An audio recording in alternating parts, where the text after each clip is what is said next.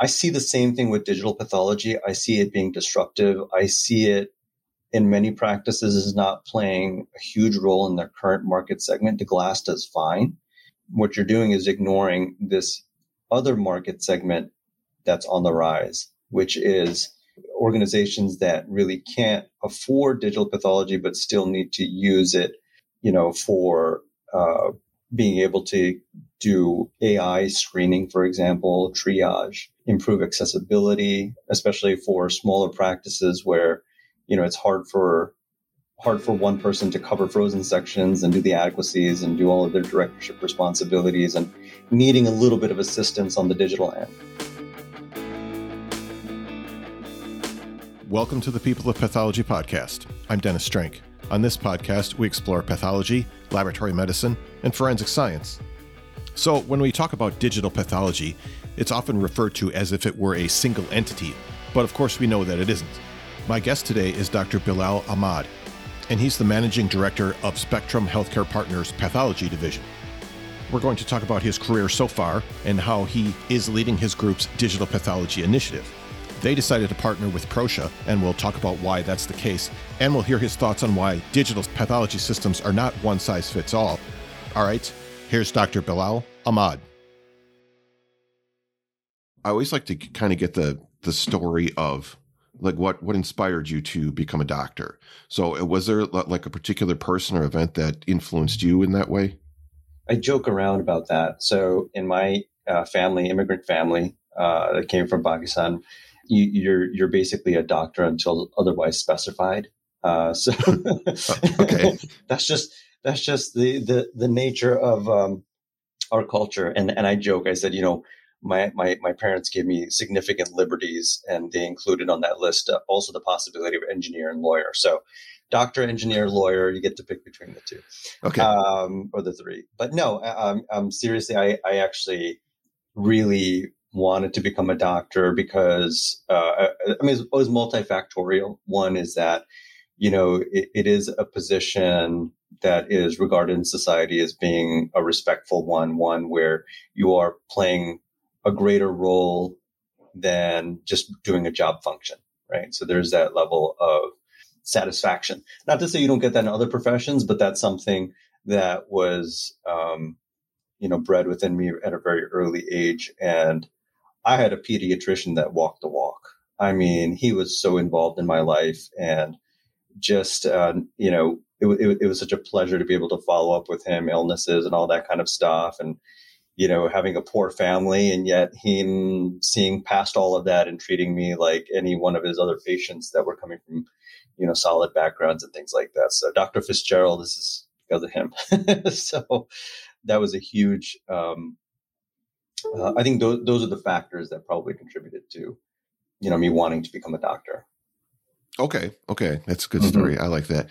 Now, then, what, what about pathology? Like, how did you get? How did you? What was your first exposure to pathology? Yeah, that was very roundabout. I would say I probably submitted by.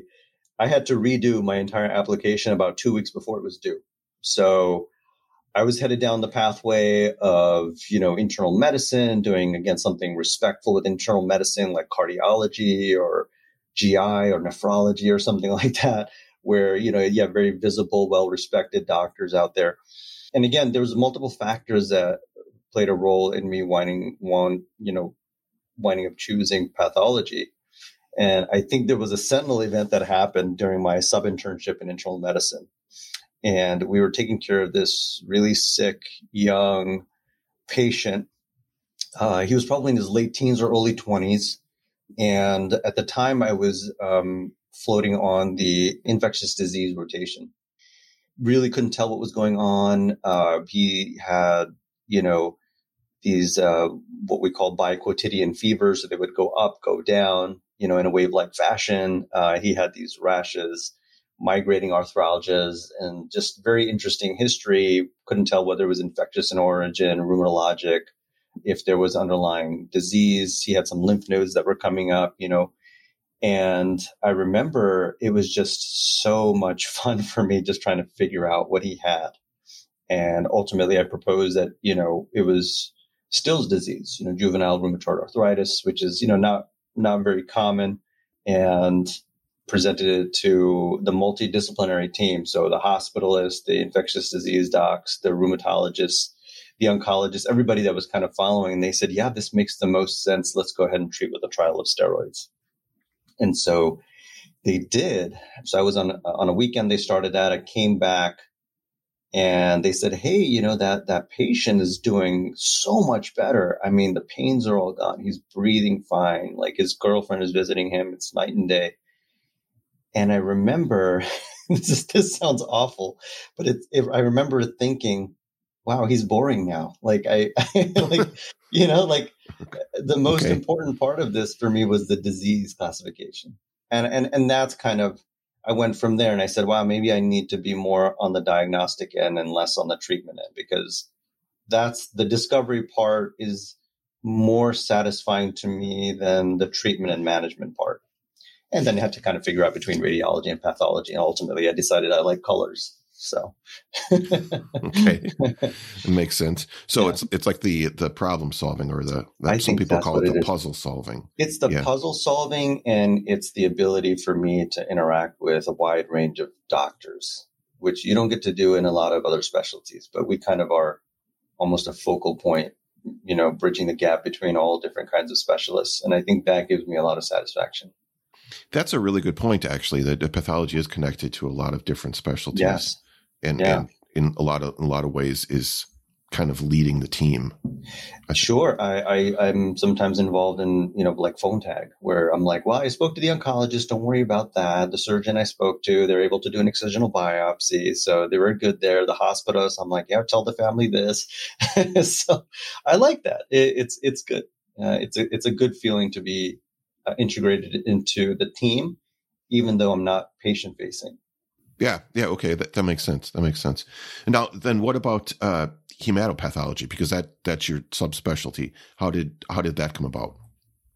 Yeah, you know, we have so many subspecialties in in pathology. It's so hard to pick one that's going to be the right fit for you. For me, I always enjoyed clinical pathology. I enjoyed the stewardship aspect of lab medicine. So, you know, we're not the ones that are running, you know, all of the hematology analyzers. We're not checking every single CBC and chemistry value and toxicology. We're, we're not doing that, but we do have a, a leadership role in uh, making sure that the right test is being performed on the right patient at the right time, right? And so for me, I was really drawn to clinical pathology for that reason. I think the stewardship anatomic pathology is something that grew on me a little bit later, classification of things under the microscope. For me, hematopathology was the best of both worlds. So, you know, when you look across all the different subspecialties you can do within pathology, for me, that was the one where I could keep my skills under the microscope, but then I could still be involved in the clinical lab by virtue of hematology and, and still play that function. So for me, you know, diagnostics being integrated into a multidisciplinary team is excellent. Um, I also enjoy being, you know, a steward of the laboratory, and you, you really don't get the kind of visibility that you would being away from the microscope as you do in the clinical lab. So being in, involved with the blood bank, you know, triaging massive transfusion reactions, um, and things of that nature. So for me, that was kind of a very natural fit. Um, that that's one reason, and number two is my attending and mentor, Dr. German Pihan, is just a just a fascinating human being, one of the most intelligent people I've ever met. Um, so he has always strongly advocated for me. Uh, he made my residency a, such a beautiful learning experience, fascinating. I mean, he's one of those guys where you know, it'll be Friday night and he'll be talking eight o'clock, nine o'clock. And I, there's absolutely no reason to want to go out in the town because he's just that captivating. So huge, huge pivotal role in my life. Okay. I understand yeah. that. Yeah, yeah, Having, having a mentor like that oh, is yeah. very important. Mm-hmm. Mm-hmm. Okay, and I've heard heard that before about HemePath, how it's kind of like you said, the best of both worlds. Mm-hmm. That's why a lot of people pick it. Okay, yeah, now you're managing director uh, of the Spectrum Healthcare Partners Pathology yes. Division. Mm-hmm. Okay, so take me from I guess we kind of ended off in fellowship, and take me from that to where you are now. How did that happen?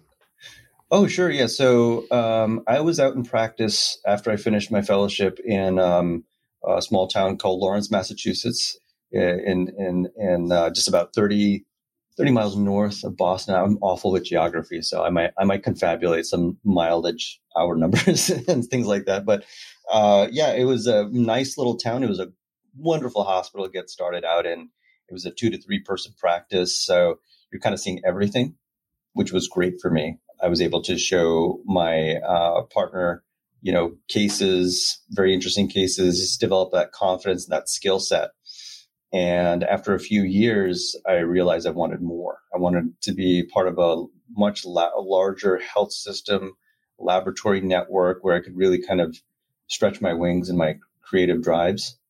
So after that, I left to join a practice in Winston-Salem, North Carolina. And it was amazing. It was an amazing opportunity we were in super growth phase. You know, we were an independent practice, um, and we were able to flex based on the needs of the patient populations and the need of the oncologist. Uh, meaning that you know, by having ownership of the laboratory, we could introduce new assays faster. Mm-hmm. So you know, things like HER2, where there was some you know issues with the turnaround time i said hey let me just build a fish lab you know why don't we just do that so i learned how to interpret and uh, do fish through you know NeoGenomics, which offers TCPC split. And I said, okay, I think it's time for me to do this at, at home. And so partnered with uh, some much smarter people than me in this area. Uh, was uh, you know got to touch base with Bob Gasparini, learn about the field in NeoGenomics.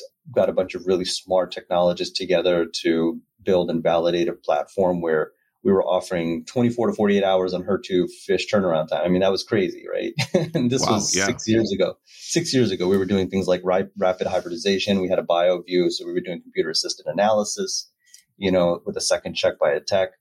So it was, it was a huge, huge uh, opportunity for us to improve, you know, patient satisfaction and turnaround time to treatment and things like that. So those those that was highly satisfying for me. Circumstances changes changed towards the end of the year where the hospital system went through consolidation of their services and things like that, less uh, autonomy and independence for me. And so uh, I said, okay, third time's the charm. Let's let's see what's out there. And I had the extreme privilege of being able to join this organization, which is very unique you know, multidisciplinary, multi-specialty physician-owned groups. We have about, I, I can't remember, maybe about 300 or 300 plus physicians, you know, across multiple specialties. So pathology is one of them. It's one of the smaller ones, actually. Uh, we also have anesthesiology, radiology, uh, radiation oncology, orthopedics, and, and some other services as well. And it's been really good in terms of contract negotiation with multiple healthcare institutions um, so depending on the division, the specialty, you know, they'll be covering large parts of Maine and New Hampshire, and we overlap and but don't necessarily cover all of the same institutions. But what's nice is we all have that same company representation, you know, and and that's that's supremely important to us being independent providers providing high quality, low cost services to our patient population you know, which is the oldest in the country. Uh, if you look at the statistics in terms of age. Oh. And so, yeah, so, so things like, you know, you know, cancer incidence, disease detection and things like that are rising. And so this is a place that, you know, you want to be a place where you want to start uh, to really recruit talent from all across the country. And uh, it's it's been a challenge because you know it's not a it's not a great state in terms of our reimbursement. And we'll talk about this later when we get into digital pathology. But for me, I thought I saw this as an opportunity for uh, you know changing things up mm, and um, you know growing the practice, having a new vision, one that's focused on sustainability of the enterprise during this significant period of declines in our reimbursement. You know, I wanted to execute strategies where we can start to generate revenue, you know, and pass that forward to all of our advanced practice practitioners, our, you know, our, our, our technologists and all of those folks who we are so heavily reliant on, you know, uh, to get to the glass slide. I mean, you know, people talk about pathologist shortage. I mean, there's a there's a massive shortage, and I think not enough attention being paid to all the folks behind the scenes. And yes. in order to do that and re- recruit and retain those individuals, we have to start thinking differently about, you know, how our business is currently structured and what we need to do um, moving forward to be able to retain that. So for all those reasons, I felt like, you know, this is a good opportunity for me to put on the managing director hat and, and, and hopefully steer the ship in the right direction. You know, I mean, we may not get exactly what we want to, but if I can get in the right direction, I'll be, I'll be happy with that. This is the People of Pathology podcast with our guest, Dr. Bilal Ahmad. We'll be right back. If you're trying to understand the ever changing world of digital pathology and image analysis, there's a new course that can help you Pathology 101 for Tissue Image Analysis. Now, this course was created by Dr. Aleksandra Zuraw, who you might remember from episode 53 of this podcast. She also writes the Digital Pathology Place blog and hosts the Digital Pathology podcast. Pathology 101 for tissue image analysis aims to bridge the gap between computer science and pathology and explains some of the complicated concepts in image analysis. You can sign up for this course by following the link in the show notes. LabVine is an interactive online learning platform where laboratory professionals learn, develop, and discover by sharing knowledge and building on each other's experience. The platform provides global access to internationally accredited laboratory specific courses and other resources developed by lab specialists like us for the laboratory industry. LabVine is free to sign up, and you can use the link in the show notes to get started. And now back to Dr. Bilal Ahmad on the People of Pathology podcast part of this di- direction that you're trying to steer the ship is you're you're yeah. uh, leading the digital pathology initiative, which right. from from what you've been saying, uh, it sounds like you know even earlier in your career this was an, kind of an interest to you, digital and computational pathology as it was coming out. You were talking about HER2 testing in ER, so. Why why do you think like now especially why why is this a priority for you?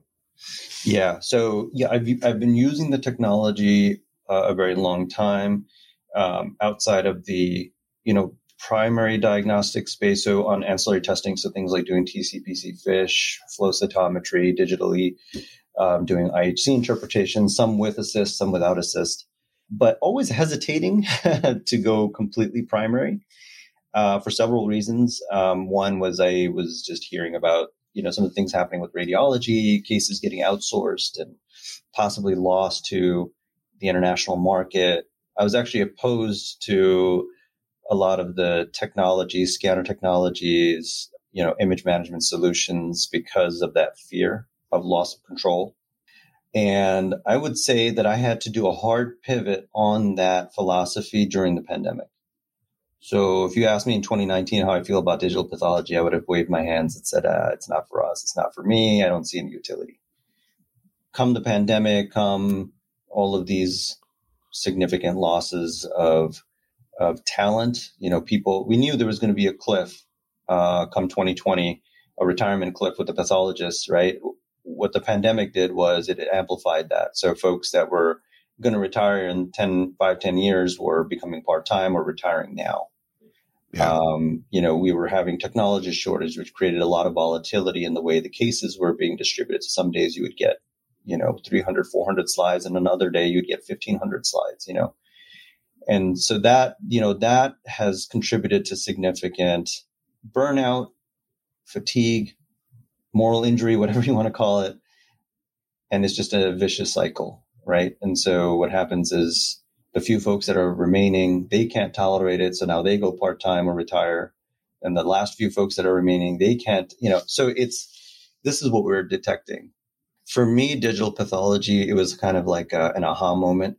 And I, I see this as an opportunity to really fix a lot of the current issues that we have and realize benefits that we probably don't even recognize yet. There's a great paper on disruptive technologies. Um, I'd have to send you, but it talks about the hard drive re- revolution. you know, when things used to be on tape and how companies that were you know, trying to push new disk drive solutions and things like that. You know, it, it it wasn't sexy. It wasn't what the mar- what the market needed at the time. But the ones that stayed invested in it and improved those technologies were the ones that didn't go under. That did not go bankrupt. Right. Mm-hmm. Yeah. I see the same thing with digital pathology. I see it being disruptive. I see it in many practices is not playing a huge role in their current market segment. The glass does fine. What you're doing is ignoring this other market segment that's on the rise, which is organizations that really can't afford digital pathology but still need to use it, you know, for uh, being able to do AI screening, for example, triage, improve accessibility, especially for smaller practices where, you know, it's hard for hard for one person to cover frozen sections and do the adequacies and do all of their directorship responsibilities and needing a little bit of assistance on the digital end. I, I think that market hasn't completely evolved yet, but that's that's the revolution that I want to lead. So those are the two things. And so in terms of our immediate needs, you know, I talk about decentralizing and democratizing pathology. And so so what does that mean? So we are actually uh, you know a 25 person group across. Uh, we we we staff three significant healthcare institutions across New Hampshire and Maine, and we also provide pathology services for um, uh, non hospital based outpatient clinics through some of our partner reference laboratories. What that does is it creates a significant geographic barrier. In our flagship hospital, Maine Medical Center, which is where I am, we, you know, we, we, we fully staffed have about 12 pathologists plus. Uh, in some of the hospitals, we basically have a one person, it's a one person unit. So we have a lot of transfer of humans and slides across the system to get, you know, second opinion or a consult. And that creates a significant barrier, right? So pathologists that, you know, would otherwise show a case to a colleague next door may not do so because of that barrier. Um, they also may not do so because it has to be sent to a different institution and accessioned in a different way. If we were to start digitizing at least a subset of these cases across all institutions, we could have a single cloud uh, within which you know our experts can just jump in and start reviewing those cases. You know, I, and I think you know that is the trend that we're headed in. You know, we we have 25 pathologists, but we function as kind of almost siloed units. Um, so by digitizing, I think we're going to be able to really start to have an actual 25 pathologist that can access cases and not two or one or 12 or 10, depending on where the case came from. And I think it, it, a lot of the like argument for digital pathology is the the access uh, aspect, like you just mentioned. Like you can pretty much work from anywhere and work mm-hmm. on cases from, like you said, outside of your facility. And in you know you're you're covering a large geographical area so this is they could be cases from pretty far away mm-hmm. that, that seems like the big argument for digital pathology like you mentioned the pandemic a little a little earlier and that was kind of almost like a test case for that because people had to work from home or, or offsite at least that's right the, yeah. Yeah and, and during the pandemic you know we we had uh, many of our pathologists had to take anywhere from a few days to a few weeks some that are still recovering actually right. uh, chronic phase. So we've had to alter you know our work schedules to accommodate being able to work from home somewhat or have people pitch in. That that's been huge uh, for us. And and you know the the bottom line is we're we're not going to fill this gap uh, in pathologist shortage anytime soon so for our geography especially in the northeast where you know it's not as appealing as let's say California, parts of California where it's sunny all the time, or even Texas, um, where the cost of living is is is pretty decent. It's hard to recruit in the Northeast. What I'm hoping to do is fill that gap by having uh, remote consultants and remote uh, pathologists for sign out. Uh, I think that's going to significantly diminish our burden in getting through cases. Uh, so remote recruitment is something that we are very interested in as well.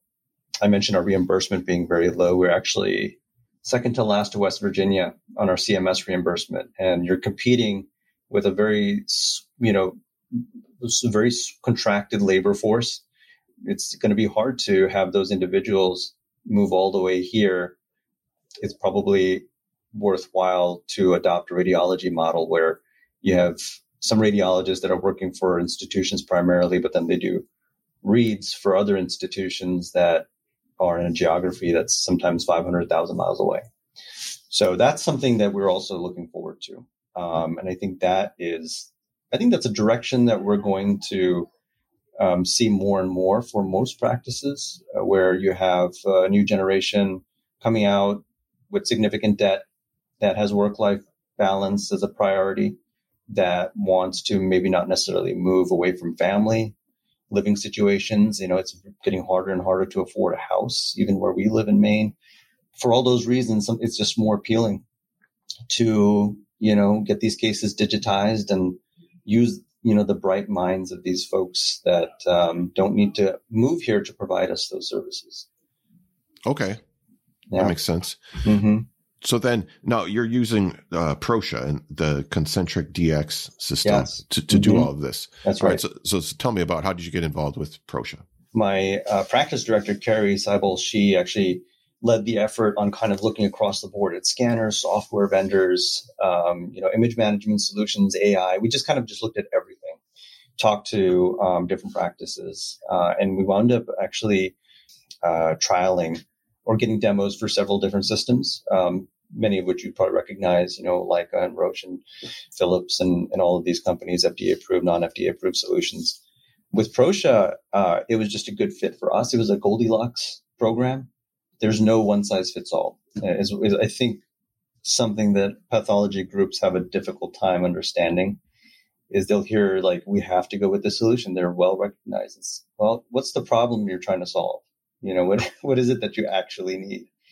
And for us, Proscia provides us with what we actually need, which is basically a digital microscope that provides us with a queue of cases uh, that are very easy to access through their software and has a overall neat, tidy interface that will appeal to different generations of pathologists.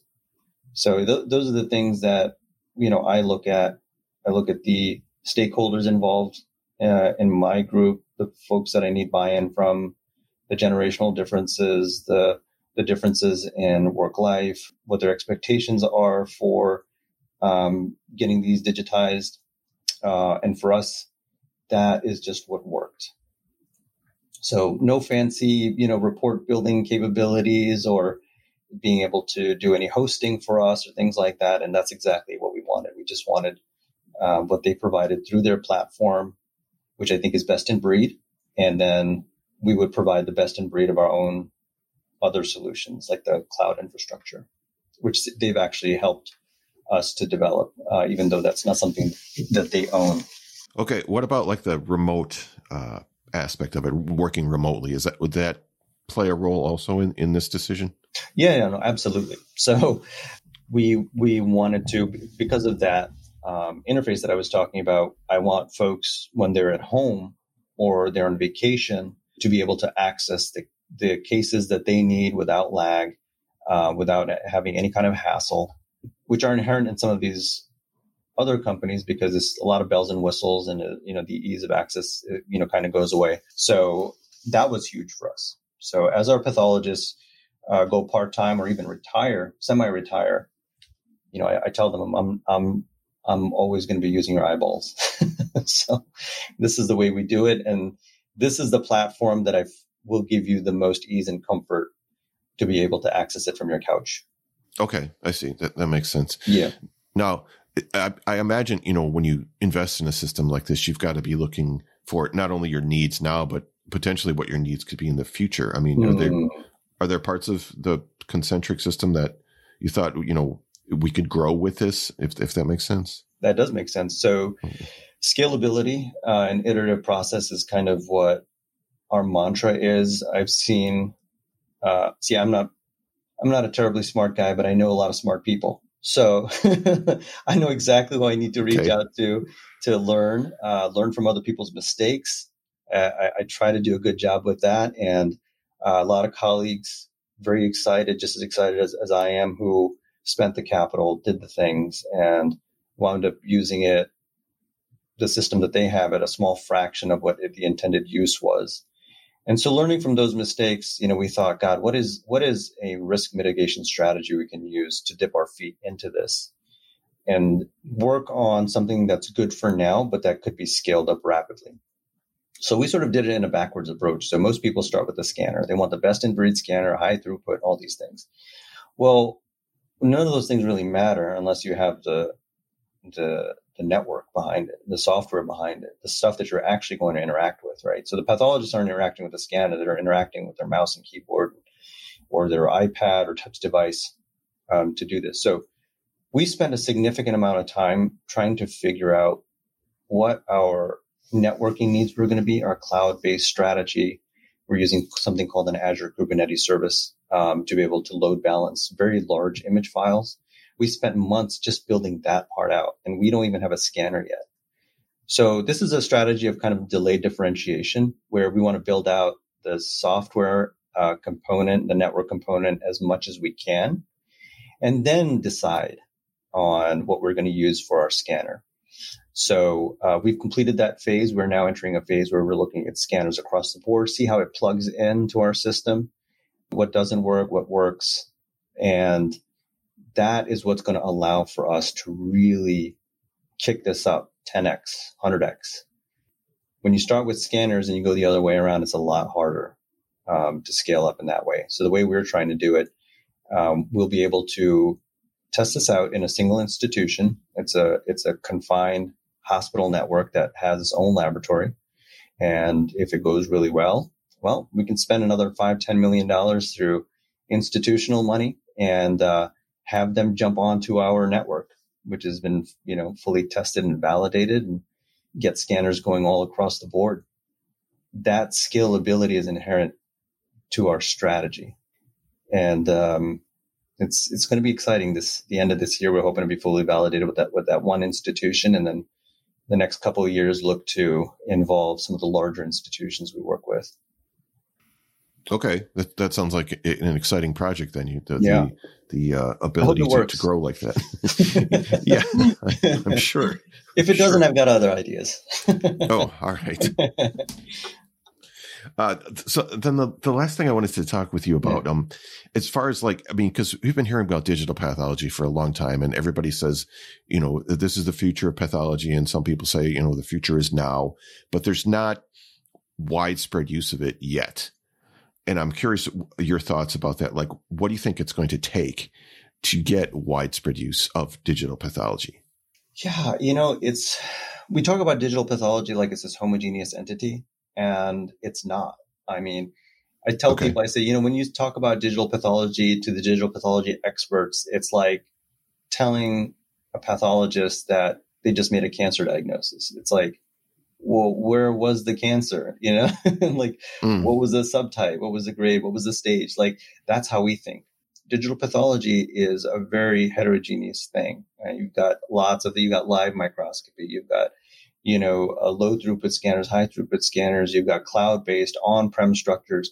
So I think what, what folks, what practices need to do is define their problem and before they jump to a solution stop with the vendors, stop with the software, don't do any of that stuff. Yeah, I agree. Digital is the future of pathology, but that's too vague. Uh, I, I, think what you would pathol, what I recommend to pathology groups, whether it's a one or two person practice or a 300 person pathology practice across the country, is to define their current state and what they what they hope for their future ideal state to be. Something that they may never reach, but a direction they want to go to. When you define that problem properly, that will allow for you to select the appropriate software for you. So Concentriq is excellent for us.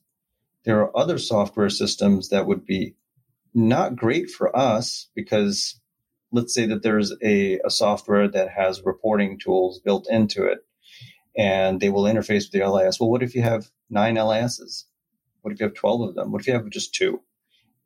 You know, what would work in that situation? For us, we decided it's actually a bigger lift to integrate into all those LISs and for us to simply sign out in those interface in those different systems and just use the Concentriq as our as our robust digital microscope and not a report writing system.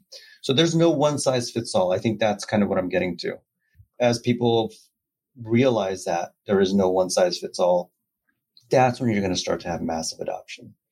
The other thing is you have to, the, the, the advice that I give folks is stop thinking about the ROI as being what are going to be the reimbursements for digital pathology. That, that is not going to make your ROI. That is, that is not what you want to focus on. What you want to focus on is how is this going to improve recruitment and retention? Okay. How is this going to improve your productivity? So based on your case mix, if you're doing maybe 12,000 RVUs, well, if it was digitized and you know some of it was pre-screened, like let's say you use some kind of prostate AI algorithm that improves your you know efficient 35 percent, well maybe your productivity goes up to 14,000, 15,000. You know, so yeah, there's all this chatter about the CPT codes and things like that. And I think it's wonderful. I think the CAP has done an amazing job. I, am a huge advocate for the CAP. I just joined the House of Delegates, uh, rejoined the House of Delegates. It's a big win. It provides legitimacy, but I, I worry that people are focusing on waiting on those reimbursements before deciding to take that leap. And, and I think you have to do it beforehand. Hopefully, I answered that question. no, you did. That's a yeah. that's an interesting perspective. I, I like that. I appreciate yeah. you sharing that. Uh, Dr. Ahmad, this has been really interesting conversation. I appreciate uh, getting to know you a little bit more and getting to learn a- about uh, Spectrum Healthcare Partners and how they're working with Proscia uh, and your kind of viewpoint for the future. This has been great. So, uh, Dr. Bilal Ahmad, thank you very much. Absolutely. Thank you for having me, Dennis. If you're looking for another episode of the People of Pathology podcast to check out after this one, here's a clip from my interview with Dr. Joseph Anderson, who is the host of Digital Pathology Today. Do you think that digital pathology will become widely used or widely adopted in the near future? I think that's an interesting question because, on the one hand, I think it's inevitable, and we all kind of have just this sense that it is inevitable. I mean, why wouldn't we go digital? You know, but on the other hand, it is costly and it is time consuming, and maybe the workflows are not intuitive, particularly to pathologists have been who have been doing things the old way. And then I think, you know, one one thing that has come out of the podcast is, you know, just the comparison to pathology and radiology, which might not be entirely obvious to everybody. But in pathology, going digital, uh, the process adds expense because you're adding more steps, right? You're taking the glass slide that you would have immediately looked at under the microscope, and you're adding another step with expensive scanners and monitors and displays, you know, another day, technician time. So you're adding more steps, you're making it more expensive compared to radiology, where you know the image, the digitized image is the true image. And printing it out on film is adding more steps. So when radiology went digital, they actually eliminated steps and potentially made it cheaper and mm-hmm. faster. You know, so I think there is kind of this barrier to overcome, but I think inevitably we're going to get there. You can hear the rest of my conversation with Dr. Joseph Anderson in episode 57. All right, great big thanks to Dr. Bilal Ahmad. This was another fascinating episode for me. I especially like his perspective on choosing a digital pathology system. You know, rather than going with the system that's the most popular or has the most bells and whistles, to really decide what your needs are for a digital system and then finding the product that fits those needs the best. I also liked his ideas about decentralizing and democratizing pathology. So, a lot of interesting things to think about from this one. As always, I'll have links in the show notes to everything that we talked about today. Don't forget you can follow the show on Twitter and Instagram. I'm at People of Path, or just connect with me on LinkedIn. And just a shout out to a few listeners here. I want to say hello to Evelyn, who's been a longtime listener, and thank you very much for that. And new listener, Macy. So welcome, and thanks for following the show. Also, I've noticed quite a few new listeners from Brazil recently which I think is really cool. So if you're one of those people, please reach out to me. I want to hear from you, and I appreciate your support. Thanks to all of you for sharing the show with others, and together let's inspire the next generation of pathologists and laboratory professionals. This show is a member of Health Podcast Network, which connects listeners with conversations and stories about health, care, and well being. You can find a link in the show notes to Health Podcast Network, and while you're there, check out some of their other interesting podcasts. Thanks for listening. I'm Dennis Strand and I'll talk to you next time on the People of Pathology podcast.